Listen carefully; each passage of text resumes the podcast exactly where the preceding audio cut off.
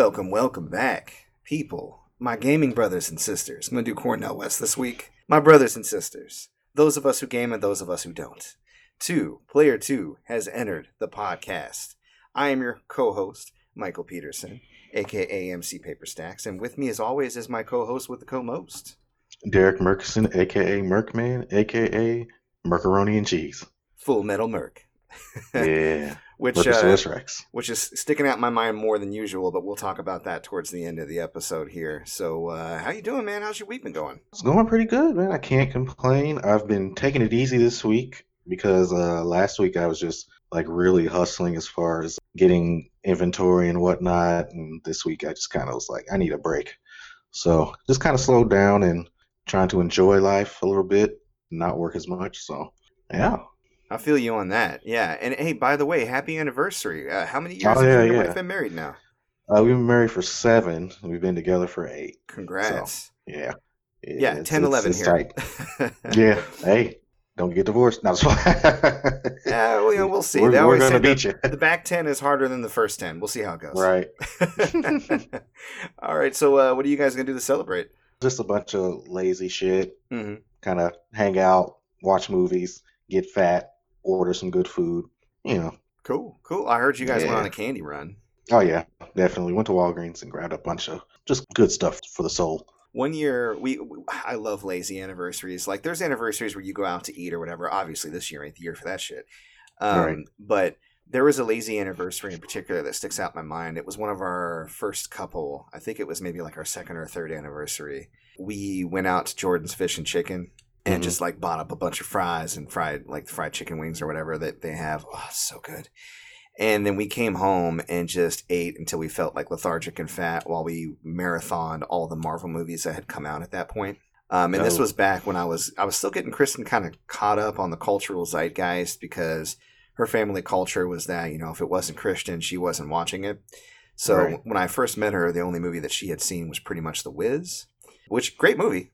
You know, if you're going to see one movie, but Right. uh, yeah, I was catching her up, and she, I was really just elated to see that she was really into Marvel movies.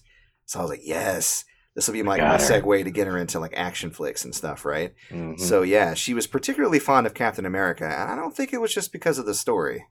Oh yeah. Hmm. yeah. Yeah, yeah. Which I mean, she leaves me for Chris Evans. Good for you. right. for you. Especially after that uh, nude photo of him leaked. Oh, did it? Is he? Yeah, Uh, didn't leak. He accidentally posted it. Oh, he accidentally posted it. Yeah, I Yeah. heard news about him, but I sometimes I'll get on Twitter and people talk about something, and I'm too lazy to investigate why they're talking about it. But I did hear some buzz surrounding Chris Evans. Is he is he doing okay in that No, he's fine. Yeah, It's he's good- fine. good well, situation? Oh well. Oh, I don't know. I don't know. I didn't look. I don't know either, but I, I'm assuming because I didn't see people laughing or making fun of him that he's doing all right. Right. I assume he's uh well Yeah. endowed. So I'm sure he's he's he's, he's, a, good. he's a big man. That super that super soldier serum went went went everywhere.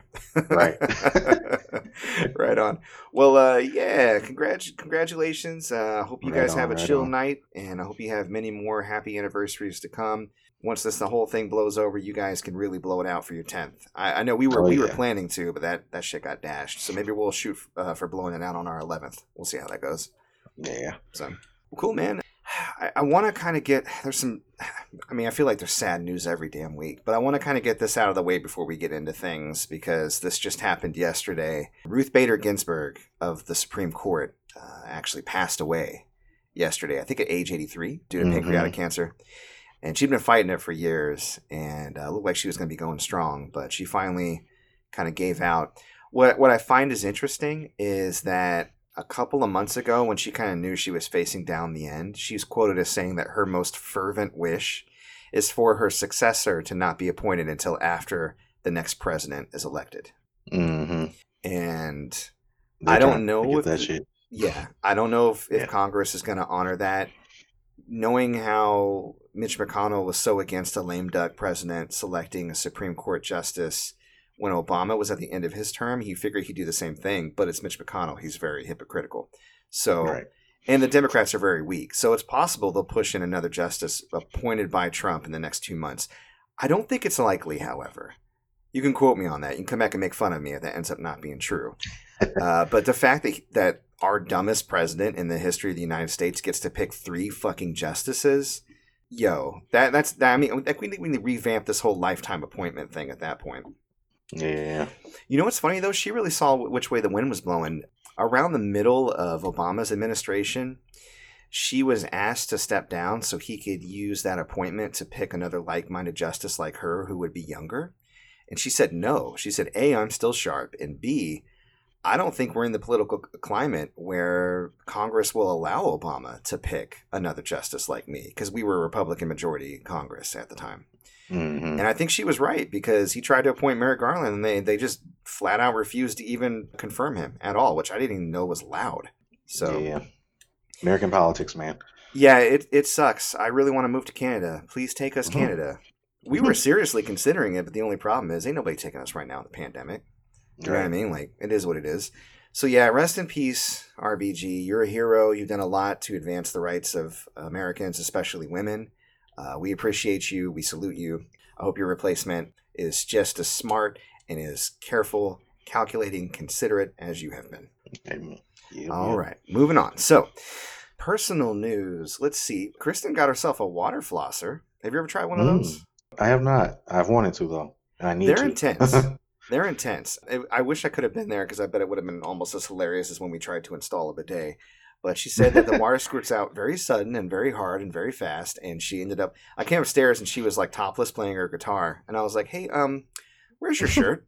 and she's like, oh, uh, I tried that water flosser. And I was like, oh, okay. Okay, I get it. Right. so, well, I since we're here. Yeah, yeah. yeah, yeah, exactly. Play us a love song. So I Right. uh, I tried it out myself, and since I already knew like the tragic end of her story, I was very careful. But even if you're careful, you kind of have to lean over the sink and let water slide out of your mouth because you don't have the dentist like little water vacuum in your mouth, which is what they use when they water floss you. But it does work, man. Like I felt, especially in my back teeth, I was like, yeah, these these are probably not going to be lasting forever because they were like, "Ah." yeah. and uh, I wish I could say that I floss regularly on a regular basis, but I don't floss like I should. Unfortunately, admitting that in public on the podcast. I don't think many people do. Yeah, but I'm telling you, uh, as far as the water flosser is concerned, I can do that. I'm down with Yeah. that. Yeah, so I have to give me one. yeah, I mean the cool thing is you just plug it in to power it up, and you put in regular ass water, and it does the trick, dude. It really does. And I, my teeth have felt really clean. Definitely bled a lot at first, but after the first couple of tries, you know, I was able to get clear water, and I was like, okay, good, okay, good. So, Right. yeah, I, I would recommend it. I'm not saying exactly what's what I'm feeling this week, but uh, people are on the fence about it. I'd say it's worth it. I'd come out the bathroom looking like a horror movie. Yeah, no, Just exactly. bleeding from my mouth. Just "Ugh. what were you eating? Water floss. Water oh man, we had we had been talking recently. I think even it was last week or the week before about. I think it was last week about just tracking calories and trying to eat right. I got on the scale after we talked and realized that I am plus 14 pounds all total in this pandemic. I know. I know, big boy, Oh yeah. big boy. So I tried starting counting my calories again. I made it like a couple of days and then I fell off again. I need to figure something out. But I am trying to snack a lot less. I'm trying. I'm trying so hard. It's just tough, man. My my routine was really working for me when I was out and about because I would walk all day while I was at work, like during my breaks on my Mhm. lunch, just to get out of the damn office. But now that I'm home, I don't want to leave. You're right. Uh, but I have been taking my son on walks for most days after work when he gets home from school, aka grandma's house, right. and take him and my old dog out for a walk. It's funny he'll he'll try to race me most of the time, so we'll race, and it's my dog that can't keep up. That poor guy's Mm. even more out of shape than I am, so we got to get it That's together. Yeah. Speaking of speaking of walks, last week after my uh, dad had his heart attack, my wife was like, "We need to start going on more walks." Mhm. And I was like, "Okay, we can." Then a week later, we just dropped my uh, daughter off at my mom's, Mhm. and uh, she was like talking to her about the walks, and she said, "Yeah, like I want to walk, but I just don't want to." no, she said I should walk, but I just don't want to. And Vicky was like, "Wow, you're just like Derek." because I just don't want to, and I know I should, but I don't want to. Yeah, no, it's it's important to at least get your heart rate up to a certain point, you know, once a day if you can. So, I, I'm I'm the same way though. I got a treadmill down here, which you think would make it easier, and sometimes it does. Like I can pop on a a mindless RPG and grind for a bit while I grind in real life, hmm um, or just watch some YouTube while I do it. But it's still like finding the time. I've noticed like you can make time for anything that's important to you, but somehow you also can't. It's it's weird. Yeah, no, I get So- it. But no, I, I I feel like if I just keep bringing it up and I keep talking about it and I keep it on my mind and keep trying and not giving up, because I think the the hardest part about fitness is when you fail or fall short, you feel like, well, fuck it, I just want to quit. But I feel like Mhm. if you get in the mindset of, okay, I'm going to fail for sure. What am I going to do after I fail? Like, how am I going to pick myself back up? You know what I mean? Like, Cheeseburger. it it's it's a constant fluid struggle. But on the upside, Derek, my wife had to go back up to her old job, I guess, to pick up something, or a bunch of her coworkers had to go up to back to the office for for some kind of thing. I can't remember exactly what she was explaining what it was for. But she said she saw all of her old coworkers, and all of them had gained at least twenty pounds, or at least ten pounds. I think her boss Nice. gained twenty. So she was like, "Everybody's feeling this pandemic in their butt," and I'm like, "Okay, cool." in their butt. Oh, So- speaking of in their Oh, go ahead. in the, in their butt, In their did butt. you have you seen the latest episode of Lovecraft Country? I have not. Okay. And the reason why my wife and I just couldn't find the time this week, but we're going to catch up on that. And of course, Sunday, which is today, if you're listening to this, you know, on the day it drops, today's episode of Lovecraft Country. We're going to watch both for sure. Okay. Well, you you let me know when you watch that first. Oh, First yeah. Isn't it a particularly interesting episode? Yeah. Okay. to say the least. To say the least. Interesting. All right. Well, I will, I will let you know once I see it. How are you liking the show so far? I mean, up to. I've seen it all the way, obviously, all the way up to they do the whole kind of adventure thing where they go to find the information in the museum, like the, the book or whatever. Yeah. I mean, I'm I'm I'm enjoying it. Yeah. Like at at first, it was like something real new and cool, and but now it's just like okay, I'm just kind of watching it to see where it goes. Hmm. It's not like something I have to watch every week, but Yeah, that's kind that's how I eventually started to feel about Umbrella Academy. hmm Yeah, I'm, I'm still in the honeymoon phase with it. Like I'm I'm enamored by it. I, I really liked the episode episode three with the like the haunted house thing. And you and I were talking about like, is this gonna be episodic? Are they gonna do different stuff? But it's still tied into the over overarching theme. But I still thought it was cool. I hope they do more monster of the week type episodes. I'd be into that. So Yeah. We'll see. Cool. Well, I uh I had in my notes here Best Buy is Best Boy, and I think it's because I obviously have been purchasing a lot of things online lately, and I keep track of like what drops at GameStop, Target, Best Buy, Walmart, Amazon, your big boys, right? hmm And you know, I'm I'm not one to like congratulate corporations because screw them, they don't need any help, they're rich, but I realize I kind of like Best Buy a lot. Like they've never done me wrong. I used to work for them, and they had the coolest employee discount of all like your entry level retail jobs.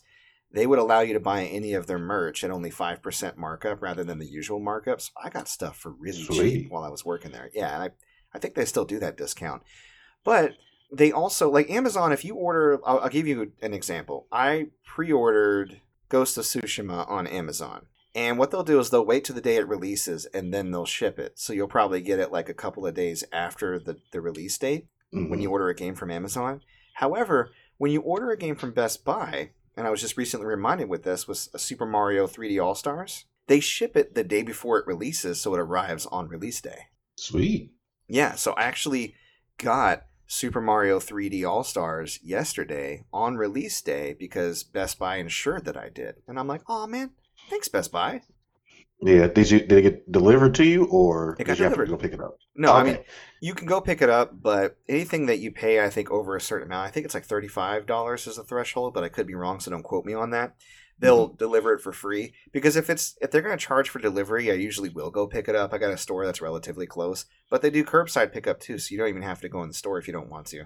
But I don't mind going in the store because it's not usually that packed. Like every time I've gone in during this pandemic to pick up like you know the odd amiibo or whatever, there's been no line. The all the workers were wearing masks. I was in and out. You know what I mean? So Right. it didn't really seem like that big of a deal to me. But yeah, no, I shout outs to the Best Buy for just being decent. I haven't heard any. Um, I'm sure like right after this releases, there'll be like a, a controversy. Like the president is like, I don't know, murdering puppies in his spare time or something stupid. But for now, like I haven't heard any controversies with them. Like they seem decent, you know, as far as a large retail chain goes. So you know, hashtag Yeah. not being sponsored. I just Right. kind of prefer them when I order video games and stuff. I ordered Miles Morales from them recently, Uh, the the standard edition for fifty bucks, which I don't know the difference between the standard and the seventy dollar edition. Do you? do you- Uh, you you might want to get that seventy dollar edition because that's the one that comes with the Spider-Man PS4 remaster. but aren't they just gonna re-release, or are they gonna automatically upgrade Spider-Man PS4 anyways? I don't know. They're automatically what- pretty much everything else. Yeah, well, that's what I heard. So Yeah, just I don't just know. look, look into it if you want. Yeah, maybe. I don't know if I want to spend twenty bucks to play Spider-Man again. I've already played it a whole lot, so True. we'll, we'll see. And Miles looks way cooler. Yeah, no, I'm cool with just fifty bucks on Miles, but we'll, we'll see. But thank you for mentioning that because that'll be something to think about. Yeah. Cool. So you you had a bit of news going on, current events wise. If you know, well, you know, because uh, Kristen enjoys TikTok, and Yeah. she got my wife into TikTok, and Mhm. all I hear is the same music over and over again as she's scrolling through videos, and it gets quite annoying. But Shake that nappy taffy, girl. Shake that nappy taffy. girl. right, exactly. Come Sunday, if you're listening to this, Yeah. TikTok is banned in the U.S. Hooray. That means even if you have it downloaded, you will not be able to access it, and you will not be able to download it.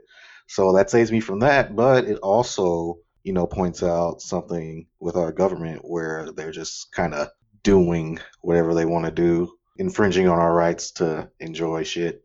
Yeah, it doesn't really seem like the land of the free anymore, does it? Mm-mm. Not And it's lately. unfor- it's unfortunate because you know we should be able to get on our app and watch silly fucking videos. Should It's do beyond unfortunate, man. It's it's a slippery slope, and I really don't like the precedent that this sets. Look, I'm not on fire for Biden. In fact, I actually actively dislike Biden. I think he's a Yeah. fucking asshole, to be honest. But Mhm. I don't think he would do something like this.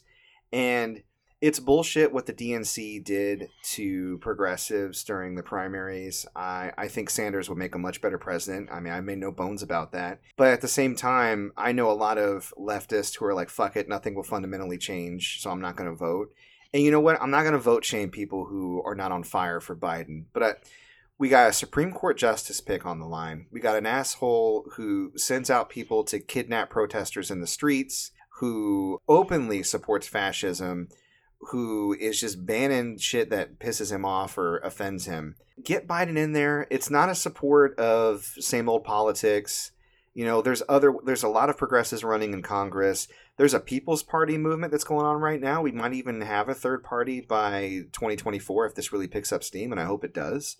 Mhm. Uh, but for now, man, if you're not planning on voting, please mail in your vote if you can, or just plan to go vote because I I, I feel Less- like people. lesser of two evils.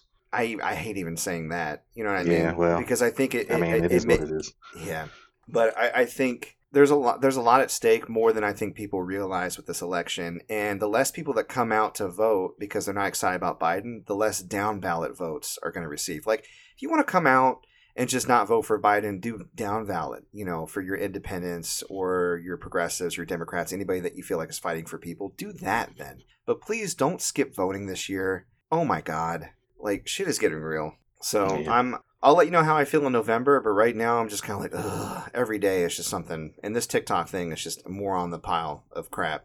hmm Yeah. Yeah. Yeah. well, Any any good news? the- yeah. Uh, if you are a fan of Henry Cavill's Superman, you'll be excited to know that he just signed a three-movie deal to return as the character. Okay. Well, Yeah. I'm not a fan of Henry Cavill's Superman, but I think that's Zack Snyder's fault. So who's returning to direct Henry Cavill? I don't know all that information, but We'll keep an eye on that because uh, here's Yeah, the thing: yeah. I like Henry Cavill, I, but I feel like he's director dependent. yeah. You know, what I mean, like I think he'll put it in a good performance depending on who's directing him, but I don't think he's one of those actors that you're automatically going to get a good performance no matter what fool sits in that chair, right? Right. hmm Yeah, and uh, piggybacking off of that, the Ezra Miller Flash movie that's set to release is going to be a cinematic version of Flashpoint, Mm. and it's going to reset the DC cinematic universe. Once again, Yes, once again, the Hey, DC cinematic of- universe. speaking of the DC, uh, EU extended universe, I guess. okay, thank you. What Thank- is. Speaking of the TK EU, The Kia. the Kia, that Zack Snyder cut of Justice League has that come out yet, or is that still No, that's not out yet. I think What- that comes out next year, that's next year and that's or, on HBO, or later, right? or later this year. Yeah. Okay. Do you think HBO, HBO, is gonna Do you think HBO is going to pull that Disney crap where they charge like thirty bucks, like they did, like Disney did with Mulan? Well, Disney set the precedent, so I don't see why they wouldn't. Uh, Do you know how popular Mulan was? If a lot of people bought it, It bombed.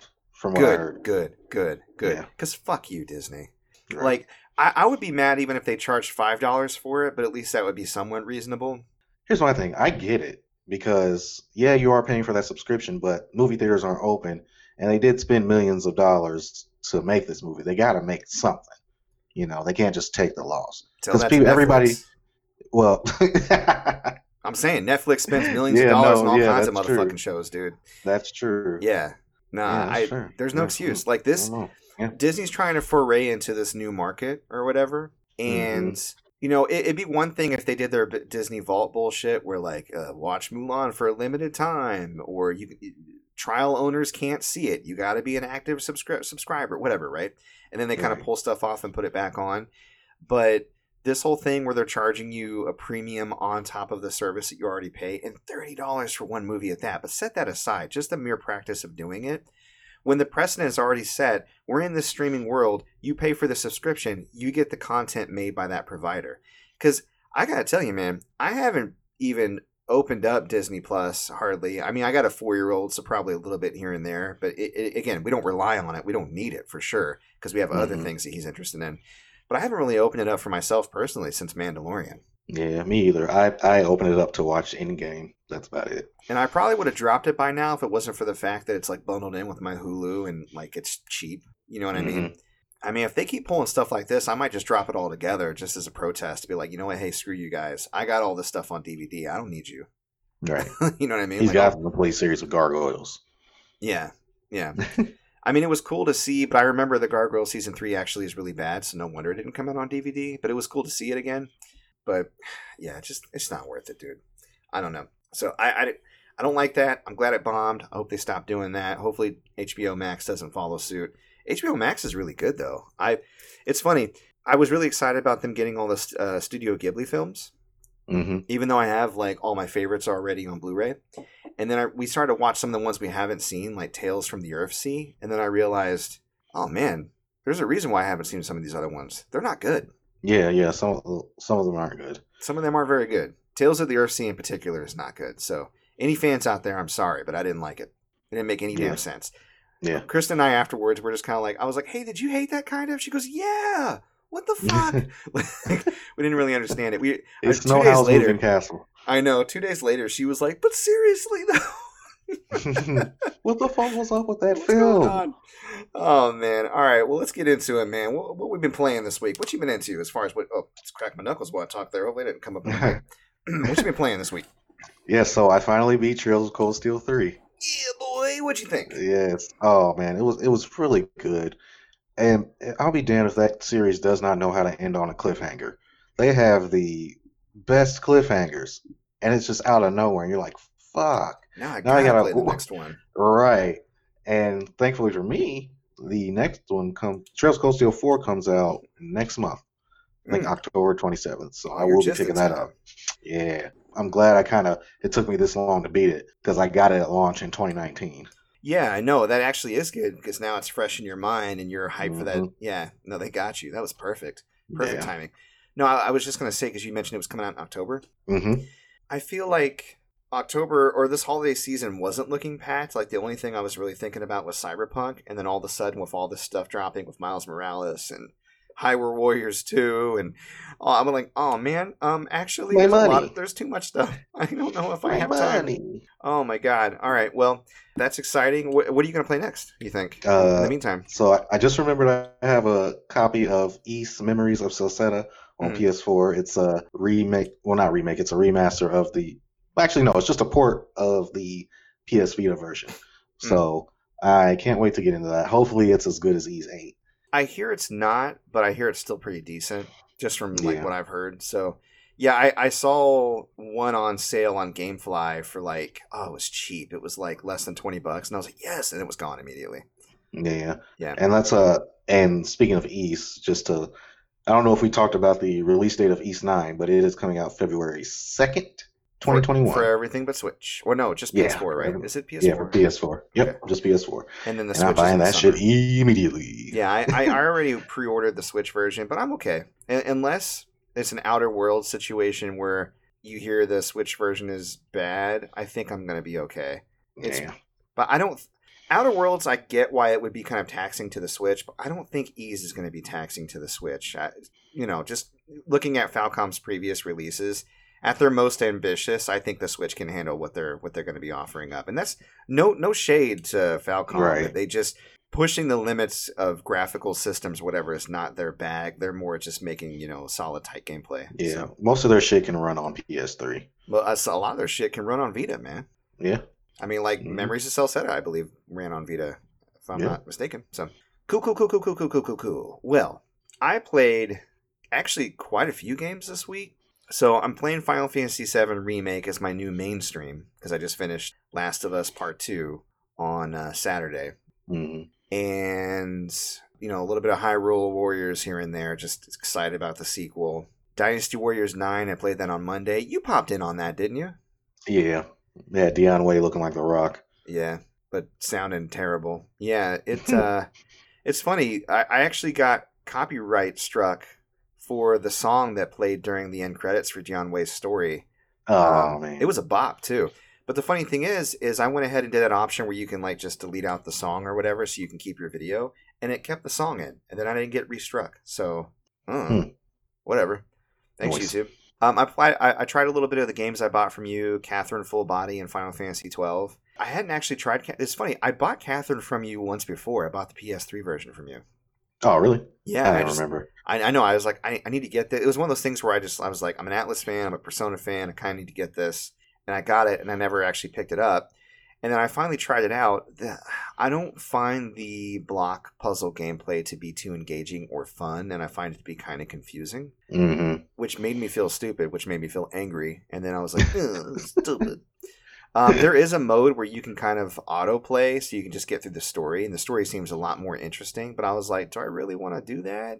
So I set it down for now. I'll probably pick it back up later. Maybe look at some tutorials. I'm sure somebody out there talks about how to get into it. I think the game itself kind of tutorializes you after they've already put you through the ringer. And I've I've seen some Yeah. techniques kind of come out as I climb. You know, I'm on like the second or third night or whatever. hmm Um, so whatever, we'll see. Final Fantasy 12 is still Final Fantasy 12. I'm enjoying it on Switch. I've been doing a little bit of grinding just in the background for funsies. That's always my favorite part of 12 is just running around and kicking monster butt. Yeah, with the- turbo modes, you can do it faster than ever. That's right. I feel like that the turbo mode I played on PS4 because I have three copies of this game now. I, I bought it when it first came out on PS4, the Zodiac Age. PS4, by the way, is the only copy where you can't change your job classes once you pick them. Really? Yeah, you can only do that on Xbox One and Switch. Isn't that weird? Yeah, it's super weird. I know. You figure they would have patched that or something, but I feel like you had like multiple fast forward modes. Is that not true? Am I just remembering that wrong, or is that just because it was in different Final Fantasy games, or is it just one button that either you're fast forwarding or you're not? All right, I believe it. You can fast forward up to like eight times or something like that. Okay, well you can in Switch. You can only do it once. Oh, So, well, I mean, which is fine. It still goes fast enough, I guess. But yeah. yeah, I, I did. I found that jarring. Like I remember it being able to fast forward. So, I mean, as I had previously mentioned, Super Mario 3D All Stars came in yesterday, and Ben and I played. I played a little bit of 64 by myself, and then Ben and I played. So did I. Yeah, he picked Super Mario Sunshine. What What did you think? So you, you did play that. What did you think about about it so far? So Super Mario 64 has not aged well at all. Okay. At fucking all. Its uh, controls are extremely loose and janky. Uh huh. The camera is terrible. Yep. Like, yeah, it's just yeah. Vicky was watching me play this. She was like, "I've been tricked. I'm not having fun playing this Oh, or no. watching this." I said, "Well, yeah, it is. It's it's a it's like 20 years old at this point." So I can almost imagine your wife saying it the way that she would say it too. She cracks me up. yeah. And uh, then I uh, put on a Super Mario Galaxy, and I enjoyed that a lot more. oh, okay. Which I mean, I should because it's only what? How old is Galaxy? 2007. It's only 13 years old yeah, only 13. at this point. Yeah, but it still it still plays really well. So, Cool. and the next one I'm going to try is Sunshine. So, Sunshine's pretty decent. Here's the problem with this, and I hope this doesn't become a trend trend with the Nintendo. You come to expect a certain level of quality with Nintendo, and I feel like they just ported these in the laziest way possible. Like they're cleaned up, they look nice. There's no denying that they look great. But with Sunshine in particular, I was looking at the tutorials, like the buttons, and they just they didn't do any new overlays to like with the new buttons or do any new voice recordings. So when FLUDD is saying press the right trigger or whatever, like he said in the GameCube version, he just goes press the space button, and then on the screen it Mm. shows you what button, right? So they like cut that part out and and they they kind of like zoomed in to the cutscenes, you know, so that way that they're widescreen. Which I kind of get that it, it it it functions, but then like you said, there's little touches they could have fixed with the controls to make them tighter. The camera could be like a 360 pan in in 64, but they left it with that blocky kind of angled camera hmm where you press right on the camera and it just shifts rather than just Wow. moving. Yeah. And I agree with you. Like, there's no reason why that couldn't have been tighter, and why they Mhm. couldn't have like spent the extra effort to make these nice. We've seen enough remakes and re-releases and remasters that have done it right, and Nintendo typically is expected to. I mean, I think it's the reason why a lot of people bought it sight unseen. They're like, well, of course they're going to be good ports, and they're not terrible Right. ports, but they're not that quality that you expect from Nintendo. So. I'm slightly disappointed. I don't regret purchasing the bundle mainly because of Ben. I think if it was just for me, I would have been like, eh, I'll play Galaxy a little bit maybe. But so, yeah, that's pretty much how I feel. but he's enjoying But- watching me play Sunshine. yeah. We had a good time. So Yeah, bought it just so we could have it. now, did you go in and get your purchase credit on your Switch for your physical version? Oh no, I didn't. Don't forget to do that if you want to get that pin set. Okay. Yeah, yeah, yeah. So here's the thing with the pin set for those who don't know. There are these limited edition Super Mario pins that online is giving out. If you have to buy Super Mario 3D All Stars, so if you're not planning on doing that, just forget everything I'm about to say. But if you are, you want to claim the points on that game before the cutoff in March, and you want to do four other of the like total five challenges aside from buying the game. So there's like going online and like doing the Mario quiz. There's listening to Mario music. There's visiting the actual site, and there's playing in the Mario the Mario Kart tournament, the uh, for Mario Kart Tour, which is the mobile Mario Kart game. Now I went ahead and did all five of the other challenges just to make sure. So I did play a little bit of Mario Kart Tour. Have you ever played that game before? I know, uh, neither of us are really big. that the mobile game? gamers. Yeah, Yeah. No, I haven't. yeah, I'm not really a big mobile gamer myself. It's okay. It's it's a mobile game. You know, there's different currencies that you can purchase and you unlock things like roulette style and there's way to like purchase stuff directly though I noticed, so that's kind of cool. And it works functionally. The funny thing is is it pits you against other real life accounts, but in your single player mode, but they're obviously bots because you win every race as long as you race competently. But there is an Mhm. online version too. It's a little kind at first I was like, are they trying to trick me into thinking that I'm beating all these people? But then I saw that like separately the online mode is there. So they don't outwardly like they don't come right out and say you're playing against bots, but it's not that hard to figure out if you're any kind of a games player. I think for casuals they might go, I'm really good at this. I beat everybody. Hmm. so, but the, the odd thing is, you have to play in Super Mario Kart Tour before I think the 22nd when the little event ends, but you don't find out if you get points for it until the 29th. Hmm. And I think it can take 24 to 48 hours to find out if you got credit for claiming your copy of Super Mario 3D All Stars. So I'm over here like biting my nails, like, did I do it? Did I get enough to get the pins? I want the pins.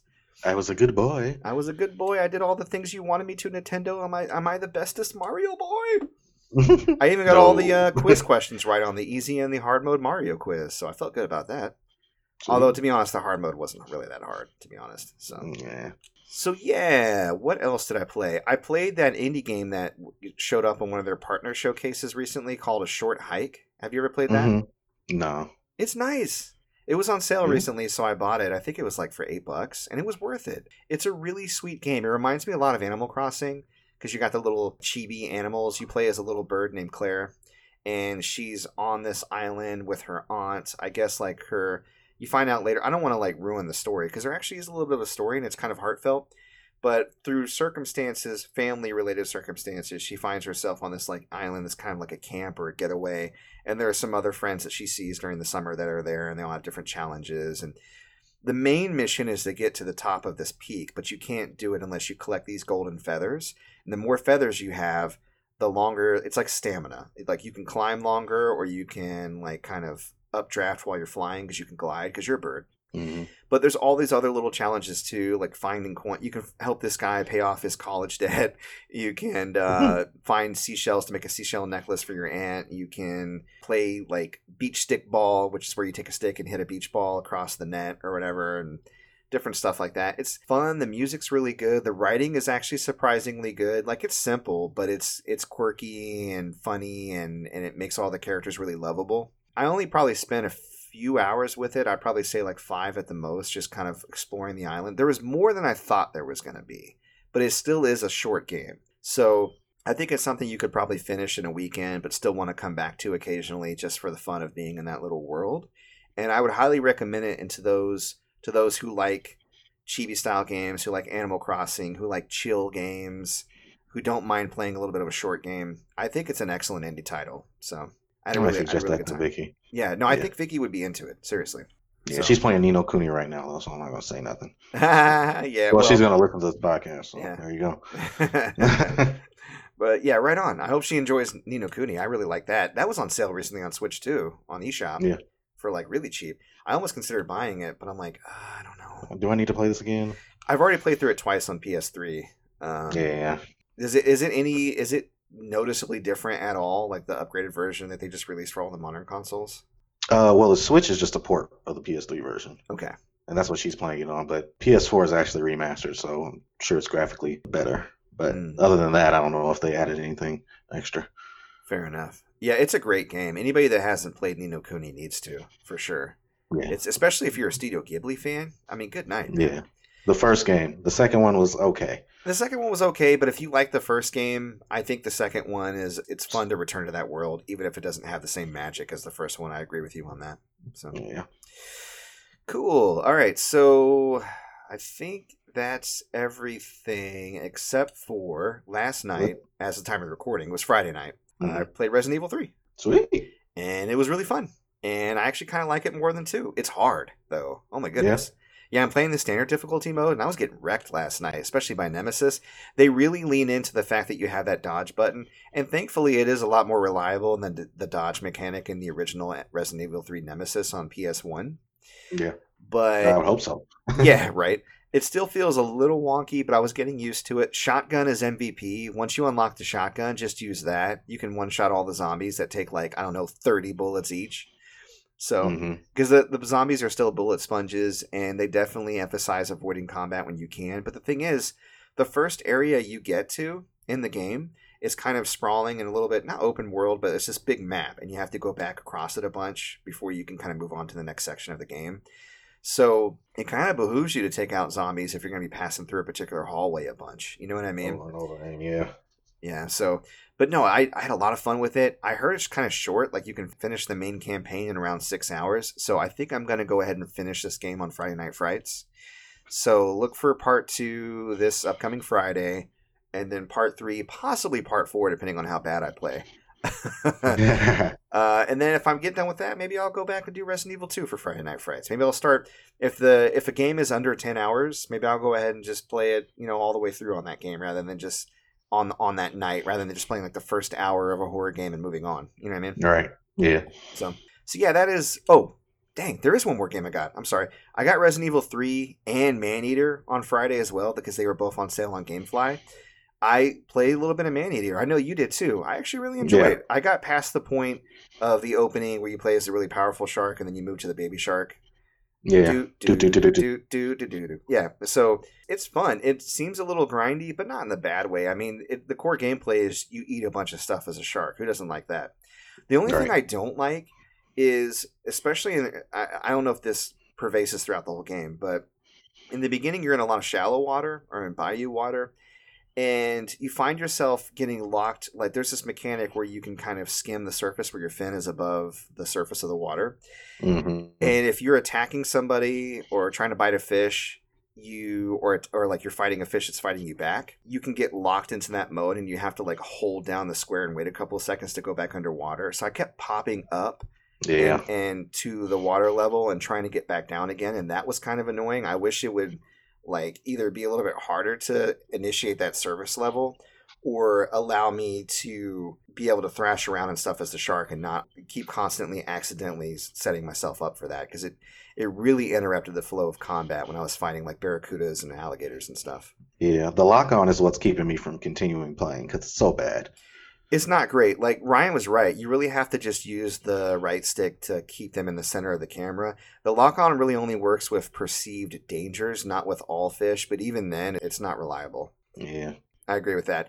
I- am into it so far, though. I'll probably play it casually here and there because uh, I don't think it's. I don't anticipate it would be that long. But I'm kind of curious to see how the the shark evolves and mutates and stuff. So yeah, cool. Well, let's get into gaming news. So Okay. big, big stuff this week. This is probably going to be the largest section, believe it or not. Even though we're already like 43 minutes in at the time of uh, pre-edit.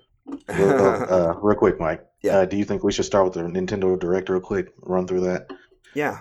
So Yeah. why, don't, why don't you go ahead and uh, you, I, we both watched the Nintendo Direct. I feel like you may have more to say about it than me. So uh, what, what, what, what did we see this week with Nintendo? Yeah, so they uh, had their Nintendo Partner Showcase, and they revealed two exclusive Monster Hunter games for the Switch. Mhm. And the first being Monster Hunter Rise, which looks like a just Switch version of Monster Hunter World, but there's some new mechanics in there that looks like a grappling hook that you can grab into grapple into the air and go higher. Hence the Rise name. I think that's playing on that. Yeah, it kind of looked almost like a laser, didn't it? If I recall. yeah, yeah, Yeah. yeah. yeah. Interesting. And uh, the next game is Monster Hunter Stories 2, which I'm wondering if it is actually a sequel to Monster Hunter Generations on the 3DS. Hmm. Because I've, I've never seen Monster Hunter Stories, but I might just be It's a hard not, series to not follow. into it. Yeah. Yeah. A couple of other things that I saw that it was very anime focused, anime esque. Hmm. Uh, Rune Factory 5, Mhm. which is kind of like a Harvest Moon type game. Yeah, a little bit more combat. out. It looked like. Yeah.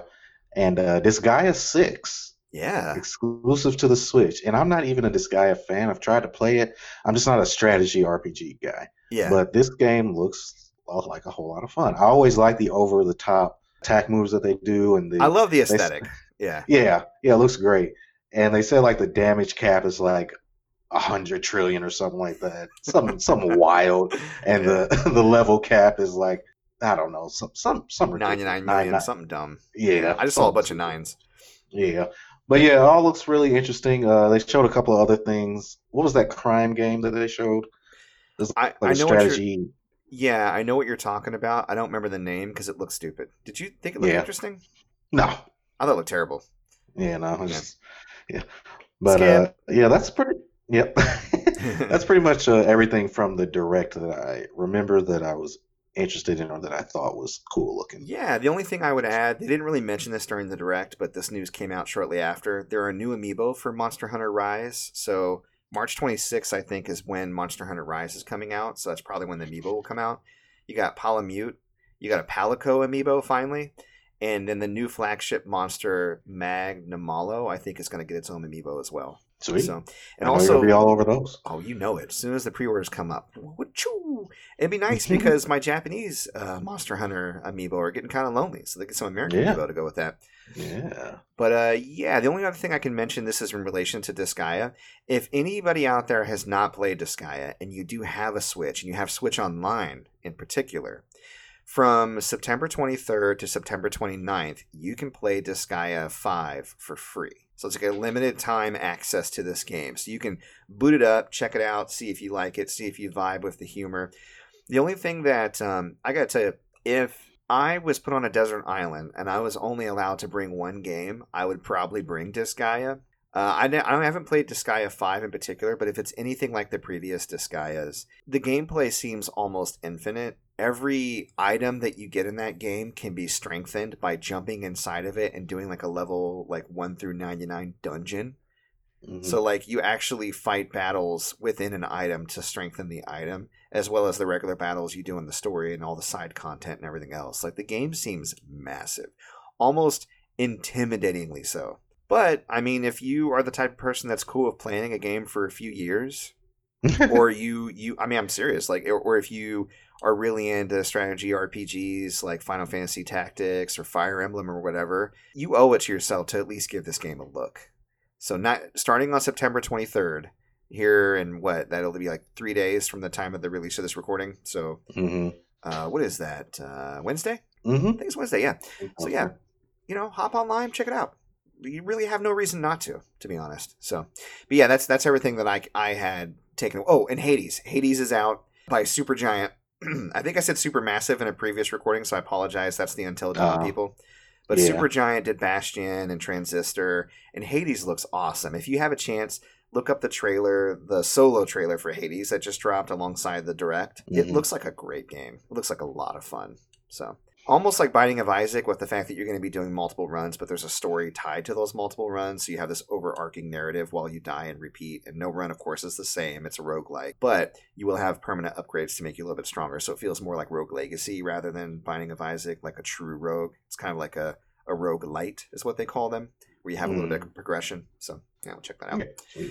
Cool, cool, cool. Well, speaking of Switch, there are rumors circulating that we may get more N64 games soon. There's been some data mining on Super Mario 3D All Star, specifically with Mario 64. And a 64 emulator that was created specifically to get that game to run on the Switch was found. A good emulator was made. That's nice. And there is actually data files specifically referencing Kirby 64, Perfect Dark, Pokemon Snap, Mario Tennis, Paper Mario, and Mario Golf. Ooh. Yes, implying that these games will probably come to the Switch one way or another, whether that's through an online thing like the Nintendo and Super Nintendo, or it maybe individually like retail releases or a collection. Who knows? But Yeah. I, I think we'll probably see 60 and Nintendo 64 games on the Switch, more of them, probably within a year, I would imagine. So, oh yeah. yeah. That's gonna be sweet. Uh, Mass Effect trilogy. There's been some, you know, speculation about when that's going to get announced for current gen systems. Uh, I remember, the, uh, I don't remember what the journalist's name was, but there's been some journalism speculation that EA will likely announce the Mass Effect trilogy in October, so that's coming up pretty soon.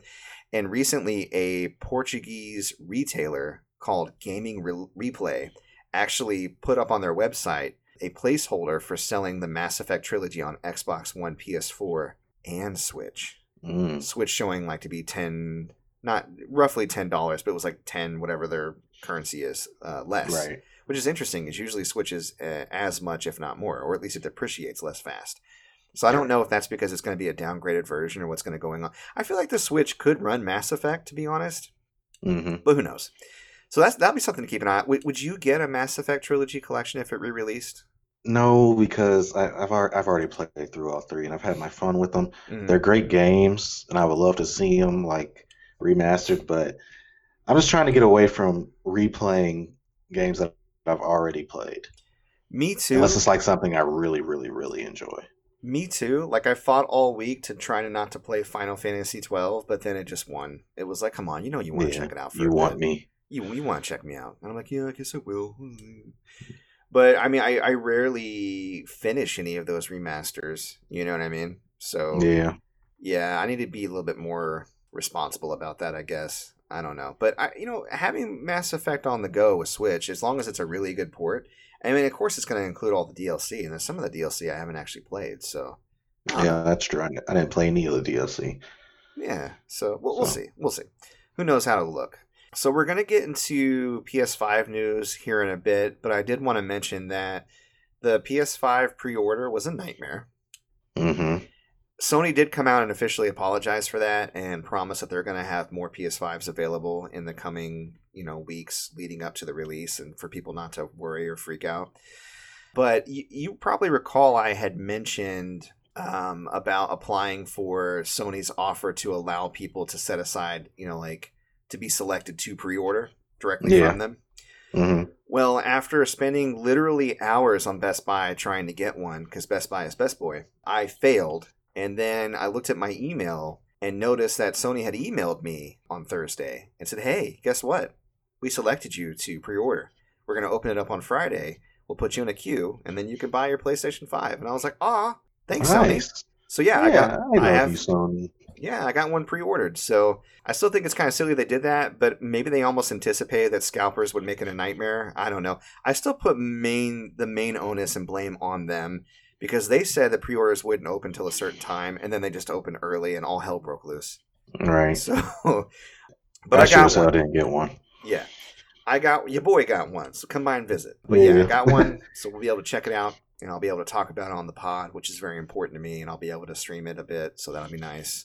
I don't know how streaming is going to go on the PS5 because I didn't get the 4K version of a capture card. I just got the regular. So I don't know if I'll be able to take advantage of like all of the graphical advances that PS5 will offer. We'll see about that. I may have to investigate it, maybe even invest in another capture card, but we'll see how it goes. So Yeah. Also, maybe invest in another TV as well. TV's fine. My TV is ready. Oh, your TV is ready Yeah, for the like- PS5. Yeah, no TV out there is completely ready for everything that these new systems are boasting, but my TV is about as ready as you can be. It's already 4K capable. So, Okay. yeah. No, we're Does it have the HDMI 2.1? Yeah. Okay. And I have. I have the high definition HDMI cables and everything that can pass through the signal, so we're Hey. good there at least. Go for it. Yeah. What else? Oh, there is a live action Legend of Zelda Netflix series coming, produced by Adi Shankar. I'm probably pronouncing that incorrectly. The guy that produced Castlevania on Netflix. There you yeah. And there's a rumor floating around that Tom Holland of Spider-Man fame is being considered to play Link. Hmm. What you think about Tom Holland as Link? Um, I don't, I don't, I don't have any feelings about it either way. My thing is, are they going to have him talking? I'm curious about that too. I figure if you're going to pay that much for an actor, well, I guess either way. I mean, a really good actor wouldn't really need to talk. Maybe he'll just be like, Yeah. hut, hut, hut. I, I think it would be good to have him talk, though. I mean, I get why he doesn't in the video games because they're going for that whole insert yourself aesthetic. Right. But I would like him to go, Excuse me, princess. Right. Let's go for the 80s cartoon, you know? Uh-huh. So, but yeah, that that'll be interesting.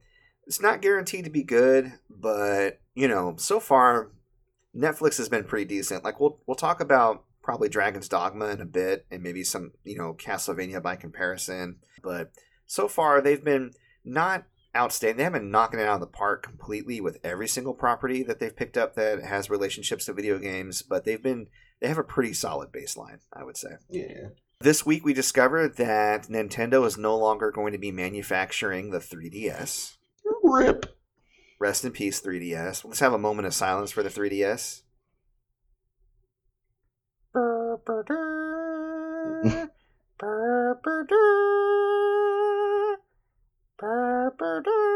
I wish I had like an 8-bit version of Taps.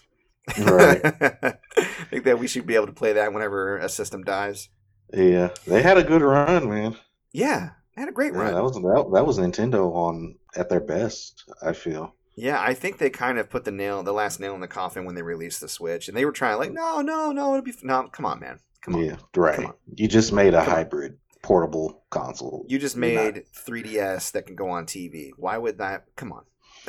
so Man. the last thing I have before we talk about the big story of the week, Control has had a lot of controversy about its quote unquote free upgrade not being free. 505 and Remedy have previously mentioned that they can't technically upgrade Control for current users unless they buy the ultimate version of Control. So you have to rebuy Control, the ultimate version, in order for that to be able to be upgraded for PS5. Mm. Now, what happened to control owners this past week was that inexplicably they've all been silently upgraded and they got notification of it and then it was silently removed. So basically they were caught in a lie because you could totally upgrade people. I think it was owners of the DLC that got it. I didn't look to see if I got it or not because I have like the physical disc without the DLC. Uh, Mhm. so it may have something to do with like the, the type of like when you bought your digital content, perhaps. But it was upgraded without having the Ultimate Edition. I do know that. And the fact that you have other comp like a lot of PS4 games are promising to give you free upgrades. Xbox is doing it. Even like really old games, like CD Projekt Red is already offering a free upgrade to Witcher 3 owners, right? So I'm Yeah. in there. Woohoo Mhm. um they i don't know why they think at this point they can keep holding and i don't i don't understand like the whole idea with trying to get people to rebuy games they already bought like when everybody around you is offering them up for free. So a little shady guys a little shady we don't appreciate it. Yeah, I mean they haven't absolutely been hitting it out of the park lately with their games, so. Yeah. And they, they don't make a whole lot to begin with, so they Yeah. probably just need that extra extra bit of cash flow, but still not cool. Yeah, well, I hope that extra bit of cash flow was worth it for the the hit to their credibility and their goodwill from Yeah. consumers. So we'll see how that goes. All right, well, let's get into this uh, PS5 showcase. Overall, Oh yeah, oh yeah. Overall, what did you think about the PS5 showcase? knocked it out of the park, man. Fucking crushed it, Yeah. right? Crushed it. And I, I was, we were uh, watching it together, and I just, Yeah, we were well, like we were watching it, we were we were- messaging we were live forth. messaging back and forth. Yeah, yeah, and I was just like, I don't know what Sony's marketing team like, what they're made of, man, but they're just Sterner crushing stuff. it. Yeah, because like Xbox, their marketing is not when it comes to like their uh, pretty. lame. presentations. Yeah, it's it's it's not good. Mm. And Sony's just like, well, we're just gonna take like they don't. Sony doesn't have to do what they do in order to have a better conference than Microsoft, but they do it. They Mhm. do it for us. Mhm. They do it for them. Yeah, They do it for They that it for cash, baby. Yeah. You know what? That's It's like- it's like- yeah, it's kind of like uh how I feel. I talk about this all the time, but you, you remember uh Disney Tarzan? yeah, vaguely. Yeah, Yeah, and how Phil Collins did the whole soundtrack. I love it when an artist does a whole soundtrack. Gives it a Yeah. cool vibe. Yeah, I always say he didn't have to do that, but he did that for us. Phil Collins did that soundtrack for us. Prince did that Eh. Batman soundtrack for us. Exactly, and this, this is what Sony, this is what Sony's PS5 of it was equivalent to. It was the equivalent to Phil Collins' soundtrack of Tarzan. David Bowie did that Labyrinth soundtrack for us. Exactly, not for money, Listen, but for us. Queen did that Highlander soundtrack for us, y'all. yes. I love the soundtrack to Highlander, though. Have you ever seen Highlander? Oh yeah. You're a little younger, so I didn't know if you caught it or not. I remember yeah, Christopher doing Lambert. Yeah, I remember doing sword fights in the backyard with my friends in middle school, being like, "There can be only one." Highlander. I remember the cartoon, man. Oh, oh All yeah. Yeah. I loved it in the '90s when they were making cartoons out of Of ostensibly everything. non-child properties like Toxic Avenger and Conan and fucking Highlander. Terminator. What is wrong with people? They're like, I gotta an animated series quick. yeah, yeah, those are good times. Well, cool, man. Well, let's just kind of run through it. So the first thing that showed up was Final Fantasy 16. At what point during that trailer do you realize it was Final Fantasy? As soon as I saw the hair. As soon as you saw the hair. Yeah, like not even the whole face, just the hair and the eye. I was like, oh, it's Final Fantasy. I know, right? There's three things that you can count on with Final Fantasy weirdness, hair, and nonsense. And this trailer had Mhm. all of it. And I was all about it. For me, Big it was when I saw the. For me, because at first it was like the. They showed the. The bonfire, and then the reflection in the guy's eye, and it wasn't until I saw a chocobo I was like, "Oh, chocobos!" And then I was a little worried just because of the style, because it looked a lot like Final Fantasy 14, and we haven't had one of these in a while. And I was like, "Oh, are they doing another MMO? I don't want one of those." Yeah, that's what I thought it was too. But but it isn't. It's awesome. Yes. It's 16, man. It has a very dark gothic look to it, and it reminds me a bit of Final Fantasy IX, which is weird because that seems more chibi. But do you remember the badass battles that they had between Aeons? Uh, what- hmm I think they called them Eidolons in Final Icons. Fantasy. No, they called them Oh, Eidolons. and nine. Yeah, Yeah. I don't. yeah, they had the Bahamut versus Alexander battle, right? Mhm. And watching like Shiva go after Titan or Ifrit was fighting Phoenix, I was like, this is badass. yeah, I'm into it. dope. And the the battling looked good. The Malboro design, you gotta love a good Malboro. Yeah. Those things Yeah, scare the shit out of me. What, who, hmm describe the first time you ran into a Malboro. What game was it, and how scared? How much did you shit your pants? Oh, it was, it was eight. me too. Arguably, Yeah. yeah, arguably the worst one I know. to fight because the the bad breath in that game was ridiculous. And it came out of nowhere. Like you're just like do do do playing a video game, and you hear Yeah. you go. Dun, dun, dun.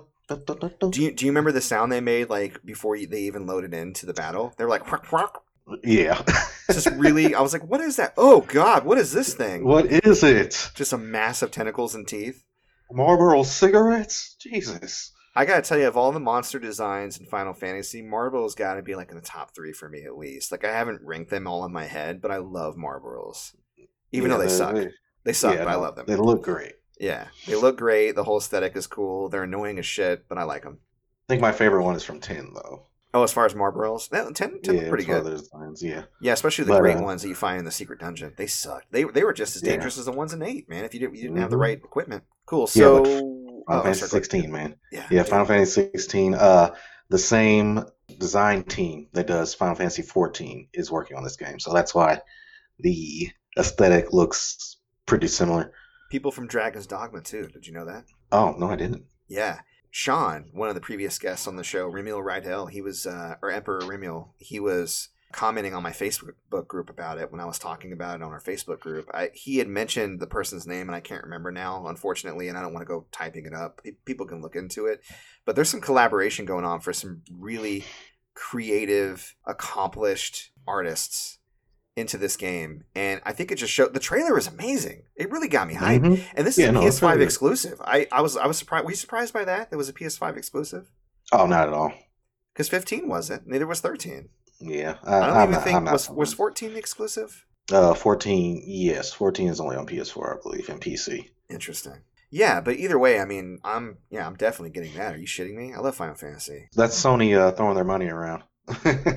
Yeah, no, it's one of their flagship franchises, even if it has showed up on other consoles in previous iterations before. I mean, the only thing that kind of tempers my expectations of Final Fantasy a little bit is the original creative minds that helped me to really fall in love with the series are not really there anymore. Like they brought Mhm. Boo, they brought back Nobu for Final Fantasy VII remake, which was a smart move. But Hironobu Sa- Sakaguchi has nothing to do with it anymore. Tetsuya Nomura, he's done some great stuff, but he is like I think we talked about before. Given complete free reign, he just goes full on like belt buckle Kingdom Hearts nonsense.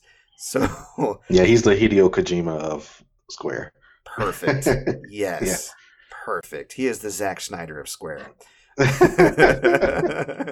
right on. Well, then right after that, we get Miles Morales, and we actually get a uh, a new trailer with gameplay. I liked in the beginning when they were walking through that little celebration. There was a couple uh, a couple that was salsa dancing, and but they weren't doing it very well. Like one was teaching the other or something because they were going very slow. And I was like, that's what it looks like when my wife and I salsa dance. Yeah, exactly.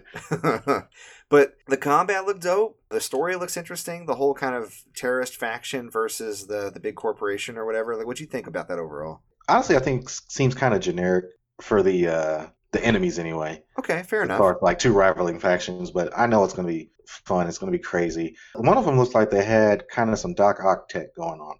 You think so?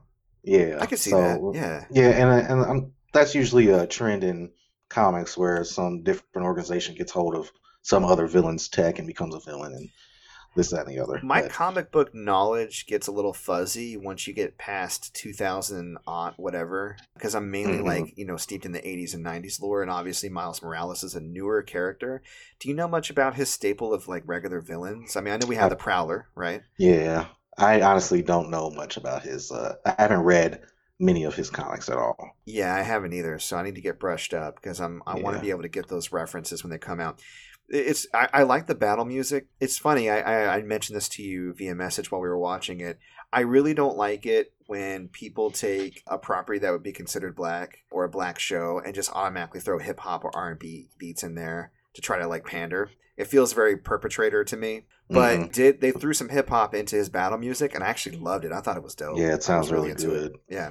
So It's almost hard not to throw hip hop stuff into it because it I mean- sounds good. Yeah, I mean, no, it's good, and honestly, I think it does kind of fit his aesthetic, especially if you look at like his past public properties, like that, that most people have seen, like Into the Spider Verse, or just like his Brooklyn kind of like upbringing, the fact that he's into hip hop himself. Like, I'm pretty sure that's going to inform some of his character, so it doesn't feel as forced or as kind of disingenuous as I've seen in Mhm. previous properties. So Yeah. no, I mean, and like I said, I was actually vibing with it. It's like, oh, this is a really good battle theme. So, and I like the focus, of course, on saving people. You know, the bridge is falling apart. He's doing everything he can, trying to be the hero that he feels like he needs to be. I think he's going to be a very endearing and fun character to follow and play as. So I'm into it. I can't wait to see what they do with it. Yeah, and they said it takes place uh, only a year after Spider-Man PS4, so he's already like come into his own in a year. Well, yeah, I mean, he's still probably, you know, a, a baby in some ways, but yeah, he's had a year at least to practice his powers and kind of learn the ropes, so to speak. I, I Mhm. imagine narratively this will probably be his biggest solo challenge. Maybe he's not going to be able to get as much support as he's been able to get from Spider Man in the past, right? Right. And so this will be like maybe one of his first true, really big tests, you know, Mhm. as a fully fledged superhero. So it'll be fun to follow along with him on that journey for sure. Maybe Peter's off with the Marvel's Avengers right on. All right, I think the next game that came up after that was Hogwarts Legacy, if I Yeah. recall. think so. So I, I looked okay. I, I like school. I like magic. Put them together. Magic school. Yeah. Let's do it. Yeah, It's like an I'm in- open world simulator, right? Basically. Yeah, yeah, I'm into it. I don't have much to say about it, but uh, I'll check it out.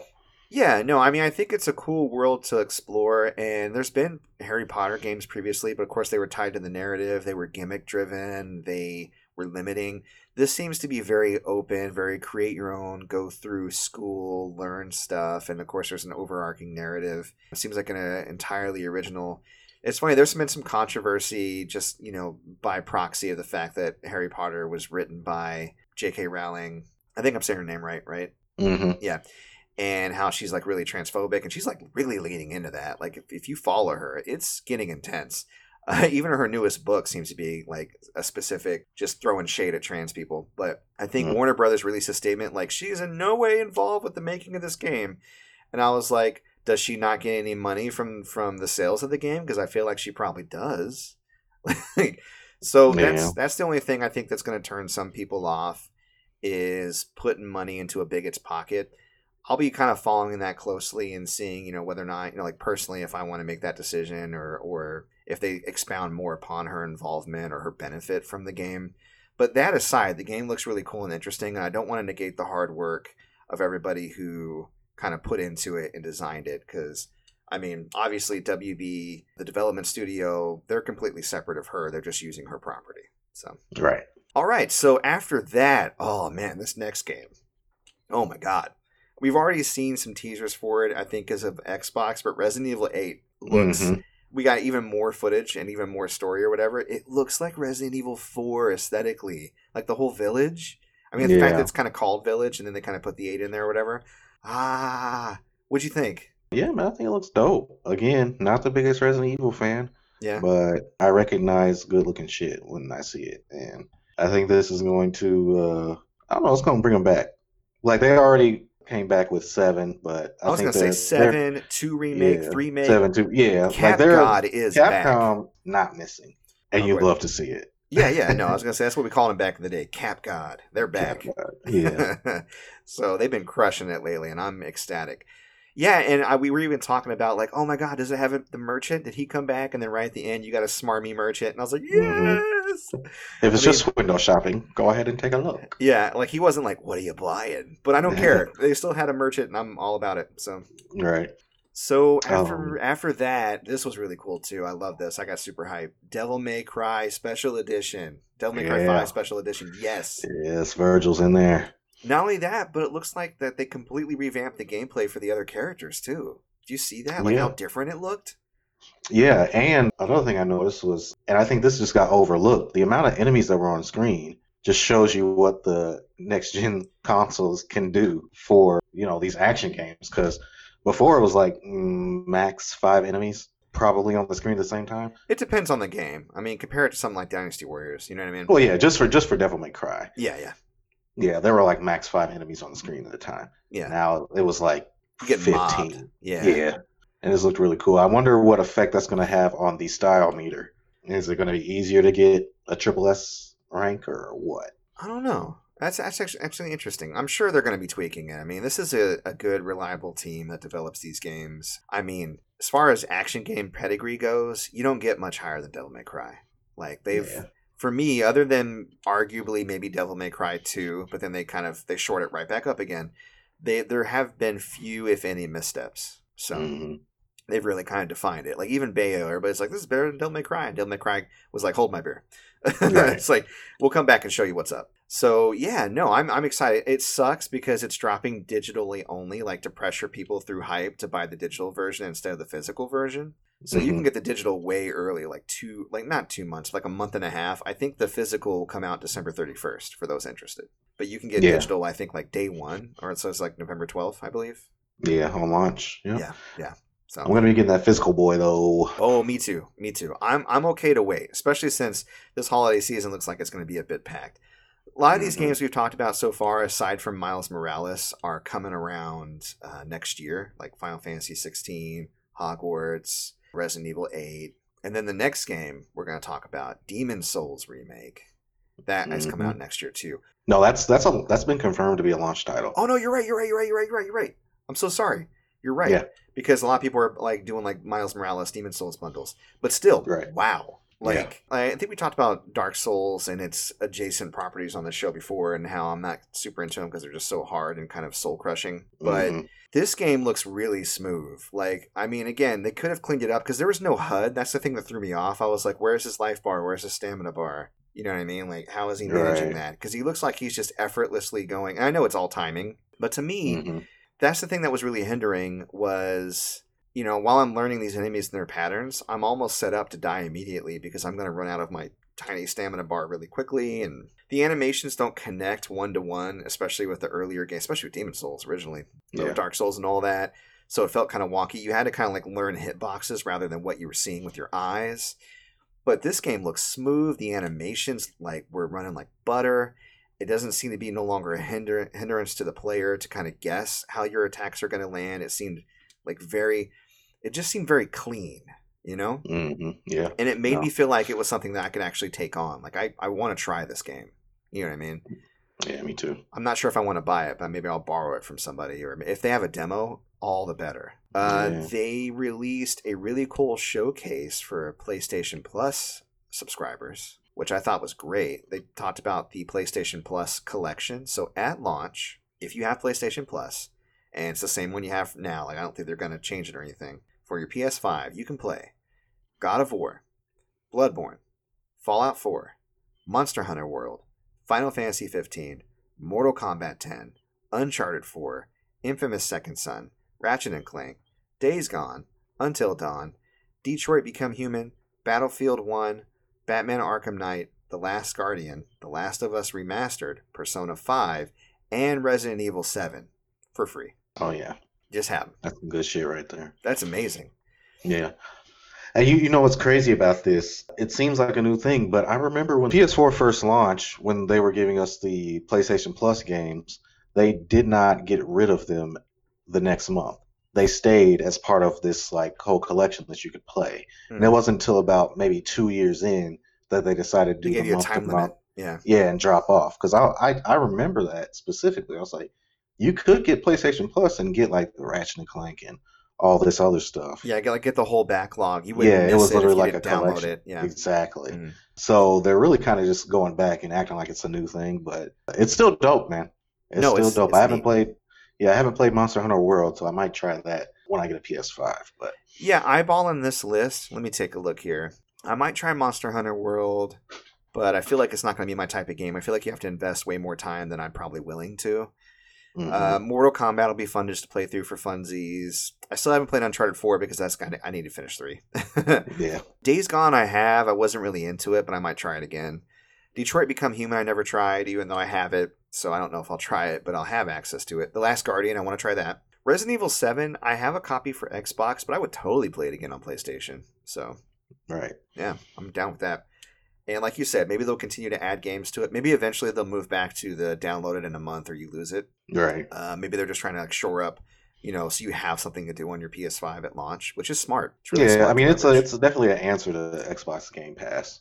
Yeah, and the fact that it's baked into because Xbox Game Pass, mind you, is separate from Xbox Gold, right? Mm, yep. So you can't just have Xbox Gold or PlayStation Plus would be the equivalent, and then have access to all that. You still have to subscribe to Game Pass. With this, you get all these games just having the PlayStation Plus that most people have, especially if they play online. So Right. that's cool. Last big drop of the show, and man, was it ever! We didn't get to see, I don't think anything really, just other than the title card, but that was enough to get me excited. God of War Ragnarok. Man, Yo, if I could just have my reaction, if I would have recorded my reaction, yeah, oh my god. I was just yo. like, yes, God of War. It's like we already know it's coming, but like I said, Sony knows how to reveal stuff. yeah, And that just just that little swirl of the God of War symbol and then the little symbols like filling in mhm. and just Kratos saying his two little lines was enough to get me hyped. And it's coming out next year. that seems like really soon. Yeah, Oh my god. Yeah, I'm super That just excited. go, let's just show you how good that team got at making that first game because it took them five years to make the first game, Mhm. and arguably now it's going to take them two. They probably took like a six month break after the first game and then went back to work. Yeah, yeah, which is yeah, that's typical. But yeah, you know, you have a lot of assets you can work with now. I think conceptually, it almost feels like a new IP because most of the design they had to redo, right? hmm Like you have Kratos, but even he had to be redesigned. The the gameplay was redesigned, the vibe. You had that backstory, but then you had to start the new story. Like it, for all intents and purposes, it was like launching a new IP. So it makes sense it would take Yeah. that long. Yeah, it was it was ugh, oh, that was great. Ugh. Oh, you know what? For for our casuals, I need to start explaining some of these abbreviations and terms that I use because I've had some feedback. There's a lot of casuals actually listen to our show. I don't know if you knew that. yeah, So IP means intellectual property. So a new IP would be like a brand new game without any previous history, which God of War does have a previous history, but the God of War on PS4 is almost like a reboot. So everything was entirely new about it, even though it did pull a bit from the backstory of the previous games. Yeah, But yeah, I'm excited. Oh my god, yeah. I'm so excited. Yeah. Do you remember when they revealed God of War PS4? I do. I wasn't as excited, but only because I was going off of my knowledge and memory of the previous God of Wars and how I kind of fell off of the series because I was like, ah, it's getting old. You know what I mean? Dude, I was so excited. I know you were with And it when- from day Oh one. my god, when Kratos stepped out of the Yeah. darkness, I was like, "It's fucking Kratos!" Oh my god, I can't believe this. Brother, when I heard a couple of the early reviews and they were talking about how good it was, and then I finally got my hands on it, I was sold immediately. I was like, oh, wow, this is great, actually. Like, it was, hmm that was, I mean, what year did that come out? 2017? Yeah, I think so.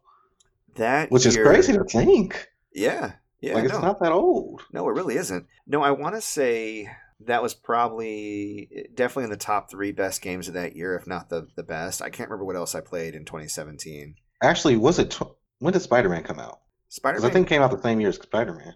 Are you sure? I think so. I don't know. We'll have to go research that. Yeah, But uh, because yeah, Spider Man would be a lot of- contender. Yeah. yeah. I just know there were like five really big games that came out. But I mean, I think year. I've I, I talked about this briefly in a previous episode. Don't ask me which one. Maybe it was even the spoiler cast for Final Fantasy VII remake. There are certain games that impact me emotionally that stick to my ribs, to where when I finish them, I get slightly depressed because I feel like I can't. Like I feel like I have to put them down because I finished them and I have to move on, but I don't want to. And I feel like Mhm.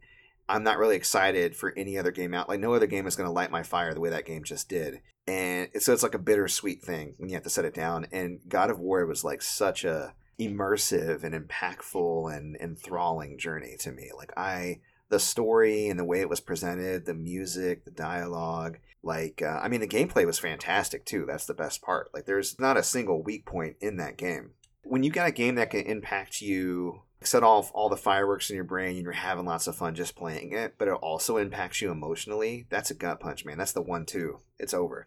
Yeah, So I'm excited to see what this team does with the sequel, and uh, I'm going to be there day one for sure. I know you will. yeah. So Yep, that'll, it can only be that'll a future spoiler cast. Oh yeah, definitely. Right on, right on. All right, well that sums up the PlayStation 5. Anything else you want to say overall about the showcase or anything we missed? Well, just in case you've been living under a rock, PS5 is going to be $4.99 at launch, and for the disc-based version, hmm and $3.99 for the digital version, which is extremely competitive with Microsoft. Yeah. Also, Yeah. don't don't get the digital version. What are you doing? Get the disc. Yeah, yeah. I Pay mean, the you extra know, money. Get the disc. Yeah. It's gonna save you money in the long run when you can get. it will. games. It definitely will. Cool. All right. Well, let's uh, bring it on down to game deals. I'll rattle mine off real quick. We'll try to see if we can move that along. So I mentioned earlier, I bought Maneater for twenty dollars used, Resident Evil Three for thirty dollars used, both at GameFly. If you don't know, GameFly is a rental service where you can like rent games. You know, kind of like the, the old Netflix model, where you could get stuff delivered to your house. Um, but they also sell a lot of their games too, and you can get them pretty decently used. And they and they don't put any stickers on their games, so you don't have to worry about that bullshit. You get the manual, you get the box, you get everything typically. And if if you don't, they'll tell you up front. So hmm great place to get used games if you're on the hunt. Pre-owned copy of Bee Simulator for Xbox One at GameStop for five fifty nine. If you use the special code for Cheap Ass Gamer, which is CAG sixteen. hmm If you're interested, I don't know why you would be, but Anthem, that joke of a game, is a dollar at Walmart and two dollars at GameStop. Balls. so you can get your live services that not, that's not being supported currently if you want, or maybe just get in on a on a lark just to see what all the fuss is about. Right. Buy two get one free amiibo at GameStop. If you're like me and you're out here collecting amiibo, well, if you're unlike me and you're not almost done pretty much, then it might be good to get out there and get some amiibo now because you're going to save a bit of money. Neon Drive is on the eShop. That's actually kind of a cool 80s aesthetic kind of driving slash rhythm game. It's hard to explain it, but there's a trailer and it looks cool to me. That's on eShop for $3.99 right now. I'd pick it up if I were you. I probably will. Oh yeah. And that's all I got. Not a ton. I know you had a couple things, your cool pickups and a few things. What's going on, man? Yeah, I got a few deals for you actually. I just got this tweet from Wario64. GameFly is having another big sale on their Oh. used games. Cool. So uh, just a few noteworthy ones. Uh, Streets of Rage 4 for Xbox One and PS4 is 20 bucks. Cool. Uh, Need, Need for Speed Heat is 20 bucks. Hmm. Resident Evil 3 is 21.99. Damn it! I just they got me for nine bucks. Yeah. the Outer Worlds is 20 bucks. Destroy All Humans is 25. Mm. A lot of first party Switch titles are 44.99. Paper Mario, Mhm. Super Mario Party, etc. And I think there was one more. Ghost of Tsushima actually Mhm. is 39.99, Okay. which is the cheapest I've seen that. Yeah. So far, yeah. Yeah, and that's pretty much the rundown for that. There are some other games in there, but those are the real standouts for me. Cool. And CD Keys right now, if you check them out, they've got PlayStation Plus memberships for thirty dollars, and they do stack. So you can buy, I think you can buy as many as you want, and you will have that many years of PlayStation Plus. Yeah, that's pretty much like half off. That's a pretty good deal. Yeah, and that works for P- that will work for PS5 as well. Awesome. Yeah, and moving on from deals, like I said, my pickups are pretty uh, few and far between this week, but I did happen to participate in an online auction and I picked up a large Power Rangers lot. hmm And this is vintage stuff, man. This is like Mighty Morphin. Yeah, it's pretty much all Make Mighty my Morphin. monsters grow. Exactly. Okay. Cool. So I've got the original Mighty Morphin uh, Megazord with all the individual pieces Yo. and it all combines and works. I got the original Dragon Zord. I got the original Tiger Zord.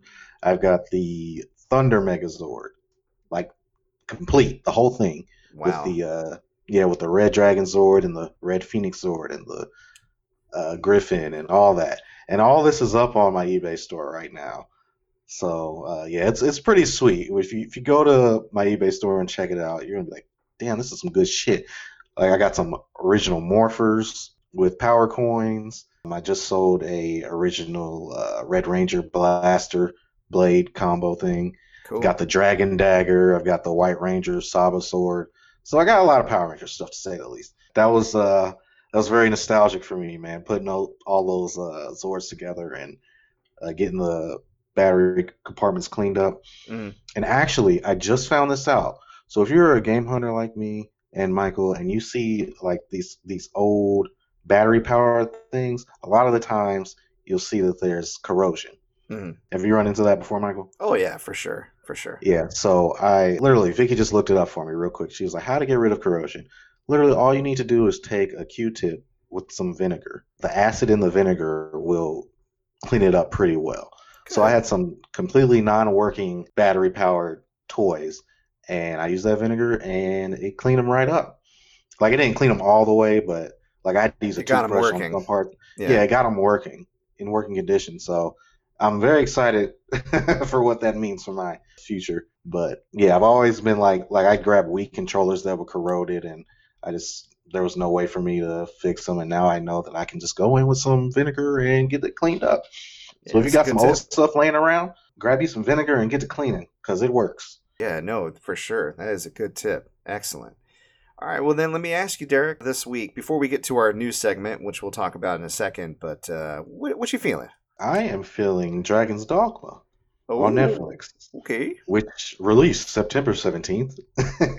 twenty And not, yeah, and not in Not in July. Would you say in July? yeah, and it's really it's really interesting because if you know me, you know that I highly dislike CG anime. Me too. But the thing that this the thing that this series does is it has it is completely CG, but the aesthetic looks like they drew the characters over the CG. Mm, Oh, they they're more expressive. They're not as choppy with their movements and stuff. So that I've never seen a CG anime look like that, and it is it doesn't hurt for me to watch it.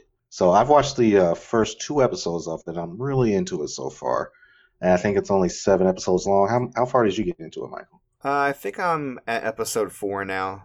And Okay. you're right, it's seven episodes. Every episode is named after one of the seven deadly sins. So Yeah, I and I think I'm on sloth right now. Okay, yeah, yeah, yeah. It's uh, it's dope. That first episode was woof.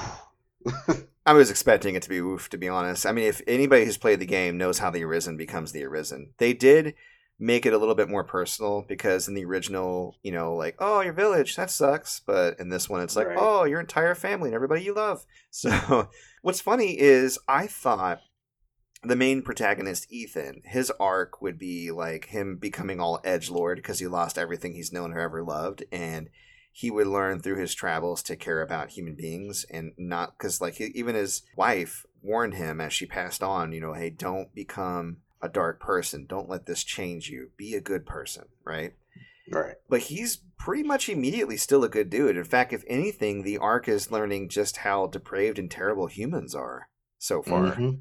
right Yeah. like he goes to save people and then kind of sees the ugly aftermath of his intervention which is an interesting angle Yeah. It's it's definitely giving me some 80s vibe there's a lot of like gratuitous tits and ass and violence Ooh, I haven't got to the tits yet. oh there's some well you, one more episode you'll get those tits buddy Yay! titties so but whether that turns you on or turns you off aside from that it is really interesting it's not setting me on fire just yet but i'm gonna i'm, I'm kind of comparing it to castlevania and i just think castlevania is just better to be honest Yeah. Mhm. uh, but I think it's an interesting enough property. I'm glad they're doing it. I hope it does well because I hope they do more of these. And I am curious to see what else Ethan's going to run into on his quest to destroy the dragon and his relationship as it evolves with his pawn. You know, how that whole thing goes and just kind of expounding upon the lore of this world. I mean, I agree with you. I'm, I'm not really into CG anime, and some of the drawn on anime is is done less than it. like the the monsters, especially like the griffin Oh yeah, the monsters and are- the cyclops and the dragon. They're full on CG. I don't see any drawn on with them. Yeah, yeah, So that's kind of I don't really dig yeah that. that's a little jarring. The Cyclops, I was like, "Ugh." But the art direction does save it a bit. I will agree with you there. There's some art direction here that kind of softens that blow. And, you know, it gives me hope that eventually anime done with CG can be done in a way that doesn't rob it of its artistic identity. Right? Mhm. I think that's the main issue. So, speaking of anime, it's time for Derek Cross Mike Anime Edition. Ba-choo. Are you asking me for a challenge this week and many weeks beyond? Derek and I are challenging each other to watch our favorite animes and talk about them. So, for this week, Derek, I have challenged you to start watching Berserk. And you have challenged me to start watching Full Metal Alchemist Brotherhood. And there's a little bit of a disparity there because Brotherhood's like 60 something episodes, and the 90s run of the Golden Age arc of Berserk is like 20 something episodes. So here's what we did Yeah. I watch three episodes a week, you watch one. Let's talk about yours first. So you watched episode one of the 90s anime of Berserk. How'd that go? I, I love it. Yeah? Yeah, I Good. love it. I remember I've seen the first episode before, but I didn't really remember how it went down. But Guts Yeah? does not give a shit. He's a badass. Yeah, when he first walked, he asks no questions. He sees injustice and he just metes out punishment. Yeah, he does. Yeah, like he saw them uh, harassing that woman and off screen, arrow into the head. and I was just like, wait, what? And then they show him walking into the bar, and I'm like, wow, this dude didn't ask any questions. He knew they were shit and he killed them. hmm And that sword is just ridiculously huge. That's one of the standout things with Guts too, is that he uses a sword in the in the manga and in the anime. They refer to it less like a sword, more like a large hunk of iron. It's just as tall as he is, and he's a big dude, and he wields it with one hand, and it's just just big, huge. And anything it hits, it's over Yeah, cleaved in twain. in twain. But yeah, man, it's uh, it's really dope. The art is really good. Uh, Mhm. I like his voice actor. There's some, you know, real '90s tropey shit in there, But it's it's good, man. It's enjoyable. I like it. What I really do. specifically are you talking about when you say '90s tropey shit? Just some of the dialogue. It's like, hey, yeah, blah blah blah, and who are you? Fair enough. Yeah, there's some shortcuts too. Like it, uh, it'll do the the single like The single uh, frame and just pan. yeah pan across. Single art print. Maybe Yeah. add a little bit of graphics to it if something's burning. Yeah. Yeah. I. What did you think about the music, the soundtrack, and all Oh, that? Um, the intro was weird, man. What you don't like to put your glasses on? Yeah, no, the intro did not fit at all. Yeah, it's a, it's a little it's a little jo- more jovial than you would expect for such a dark anime. Yeah, I, I agree Yeah. with that. I it, it grew on me. Like I have that song memorized. Well, the interesting thing about the first episode is it's the last episode. It's post the Golden Age arc when Guts has already been through what we would call the eclipse, and you'll be able to see that later on. Mhm. Uh, so no, no spoilers until we get to it, of course. These are old animes, so we're going to open up and talk about them, just so you know. But we're going to go through that together. So you see Guts, he's already kind of damaged, but he's also completely kitted up. Like he's known as the Black Swordsman, and he is out here hunting demons. He's got his giant sword, he's got his crossbow, he's got uh, throwing knives, he's got another surprise that he he will be showing later on in that episode. But just kind of you know describe how it plays out. Let, let the let the people know you know what you saw, what you liked, all that all that good stuff. Yeah, so basically it's, it starts out with these soldiers accosting this woman in a bar and making her like lick up wine off of the table. And then in comes Guts and he's just like starts killing everyone involved. And then he's like, uh, take me to your master. Uh, let him know I'm coming. And the master is like obviously some sort of demon or something. And long story short, he goes to uh, well, no, the uh, demon goes to attack the village with all his soldiers, and then Guts shows up, and then he turns into like a giant snake creature, the uh, opposing demon. Hmm. And then Guts takes out a lot of his soldiers, and then he just starts getting wrecked by this snake dude. And uh, then, surprise, surprise, he pulls this pin on his metal arm, and it's like a, a cannon in his arm. Mhm. And he basically blows the dude's face off, and then he just cleaves him in twain with his giant sword. Yeah, he does. He gets a good hit in there. Yeah, and just to let you know how much Guts has been through and how much he does not give a shit, he just starts shooting this dude with arrows repeatedly while he's talking to him. He's just like, "Yeah, so you're a piece of shit," and, and Yeah, you will know pain like us humans Yeah. do. Yeah. I'll let you know, boy. And he just continues to do it, and then the episode ends. Mhm. Yeah, it's it's wild. Yeah, and they do at the very end of the episode. Well, there's the part where he gets kind of a co- like his brand on his neck glows, and he gets visited by some demons. Oh, like, yeah. we Yep. own you. You're ours. And then at the very end of the episode, he turns and it flashes back to when he's like 15, and so you know that you're going back in time. So Mhm. the next episode, of course, you're going to start at the beginning of the Golden Age arc and see kind of his progression. That's where I'm really excited to see what you think and watch as you see him develop these relationships with these mercenaries he gets to know and all that. So that'll be cool to see. Well, I'm Mhm. glad you're digging it so far. That's awesome, man. Yeah.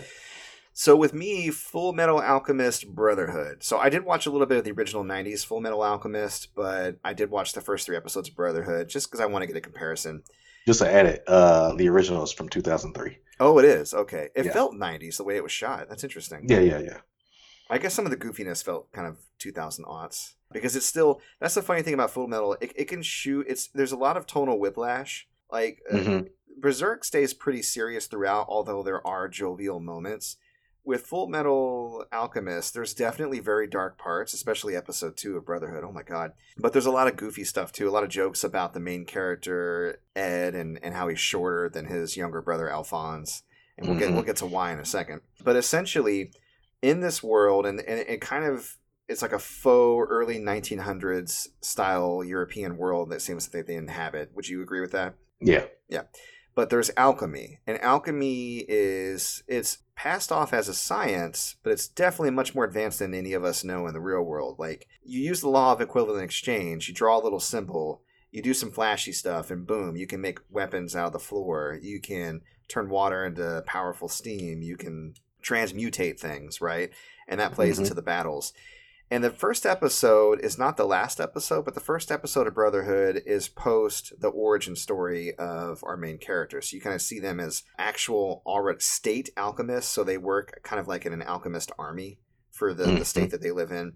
and they're going after a rogue state alchemist who is trying to attack, I guess, the the main like king or Führer they call him. Yeah. Yep. Let me look at my notes because I can't remember his name. It Führer was King Bradley. Bradley. Thank you. Oh yeah, I was saying Führer King Bradley. Just so you know, his title is not Führer King. His name is actually King Bradley. Oh, his name is King, so Bradley's his last name. That's right. You told me that before. Okay. Yeah. So King Bradley. So he's kind of the the leader or whatever, and Full Metal is the code name given to Ed as one of the state alchemists. So he and his younger brother, who's in a full suit of armor, are going after this rogue alchemist. And it they establish early on that unlike other alchemists, Ed can do alchemy without having to draw a symbol. He can just do it immediately, which is interesting. And then you find out that he actually has a false arm and a false leg. So one of his arms is fully metal, one of his legs is fully metal. And then you find out that his brother Alphonse is not actually in that armor. He is the armor because his helmet gets knocked off and you see there's no body inside. You're like, what the hell? And it plays into their backstory later on, kind of, you know, speeding past to episode two where they go into it. When they were young, their father was away. Was he away at war or was he traveling? I, I, I Uh, they really- don't. They don't specify. They don't specify. Okay. Yeah. And the kids are getting into his alchemy books and they're practicing alchemy, and their mother sees them like, "Oh, what you doing?" You're like, "Check this out. I made a flower or whatever." And she's like, "Oh, that's so neat. Your dad would be so proud." And shortly after, and they're they're they're around like ten years old, ten and nine. Their mother dies, and they decide to try to bring her back using alchemy, which apparently is forbidden. Like it's extremely taboo hmm and they looked up all the ingredients that makes up the average size adult human you know saltpeter water carbon whatever whatever They- Yeah. yeah they gather in a dish they draw their little symbol and they both kind of start the alchemy process and something goes horribly wrong alphonse just completely unravels before ed's eyes almost like thanos snap style and like disappears and then uh, ed's like leg disappears because apparently they didn't offer enough in the exchange for a human soul and a human life. And then he looks forward to see this monstrosity, which looks a lot grosser in the original anime, by the way, Yeah. Of like a mass of like blackened flesh and stretched out maw of like what is supposed to be their mom, but really isn't. And it's like, "Ugh." it's basically like, kill me. like it's really Yeah. gross. And you just hear him scream like bloody murder. He blacks out and goes to this other plane of existence. There's like this god that speaks to him for a second and he, like flashes forward like all the knowledge in the entire world into his brain all at once. He damn near goes insane. hmm He snaps back out of consciousness enough to draw an alchemy symbol in a nearby suit of armor in his blood to try to bring his brother back. He binds his brother's soul to the suit of armor and he uses up his arm to do so. So now he's down one arm and one leg. Yeah. State alchemists hear about their talent. They come by to recruit them. They help Ed get rejuvenated. He gets his false arm and his false leg, and they join up with the state alchemist. And their personal goal is to look for a way to get their bodies back. And the way that they're going to try to do this is through a fabled item called the Philosopher's Stone, which apparently allows you to bypass the law of equivalent exchange, I believe. hmm Yep. And of course, Ed also discovers that he can do alchemy without a symbol, and it's probably because he went to that other plane of existence and gained some sort of knowledge, right? Right. Yep. So that pretty much sets it off. Uh, episode three kind of kicks one of their adventures into gear when they hear some rumors and they go to this old town where this guy is performing quote unquote religious miracles, which are obviously alchemy, but he's not abiding by the law of equivalent exchange. And they have a hunch that maybe his ring might be a philosopher's stone. Right. Then there's kind of like some interwoven plot with some people behind the scenes pulling the strings. They reference, uh, again, to follow that Seven Deadly Sins theme that we were talking about earlier, Dragon's Dogma, there's two characters introduced. One, Gluttony, who apparently likes, he's a cannibal, he likes to just eat the flesh of human beings.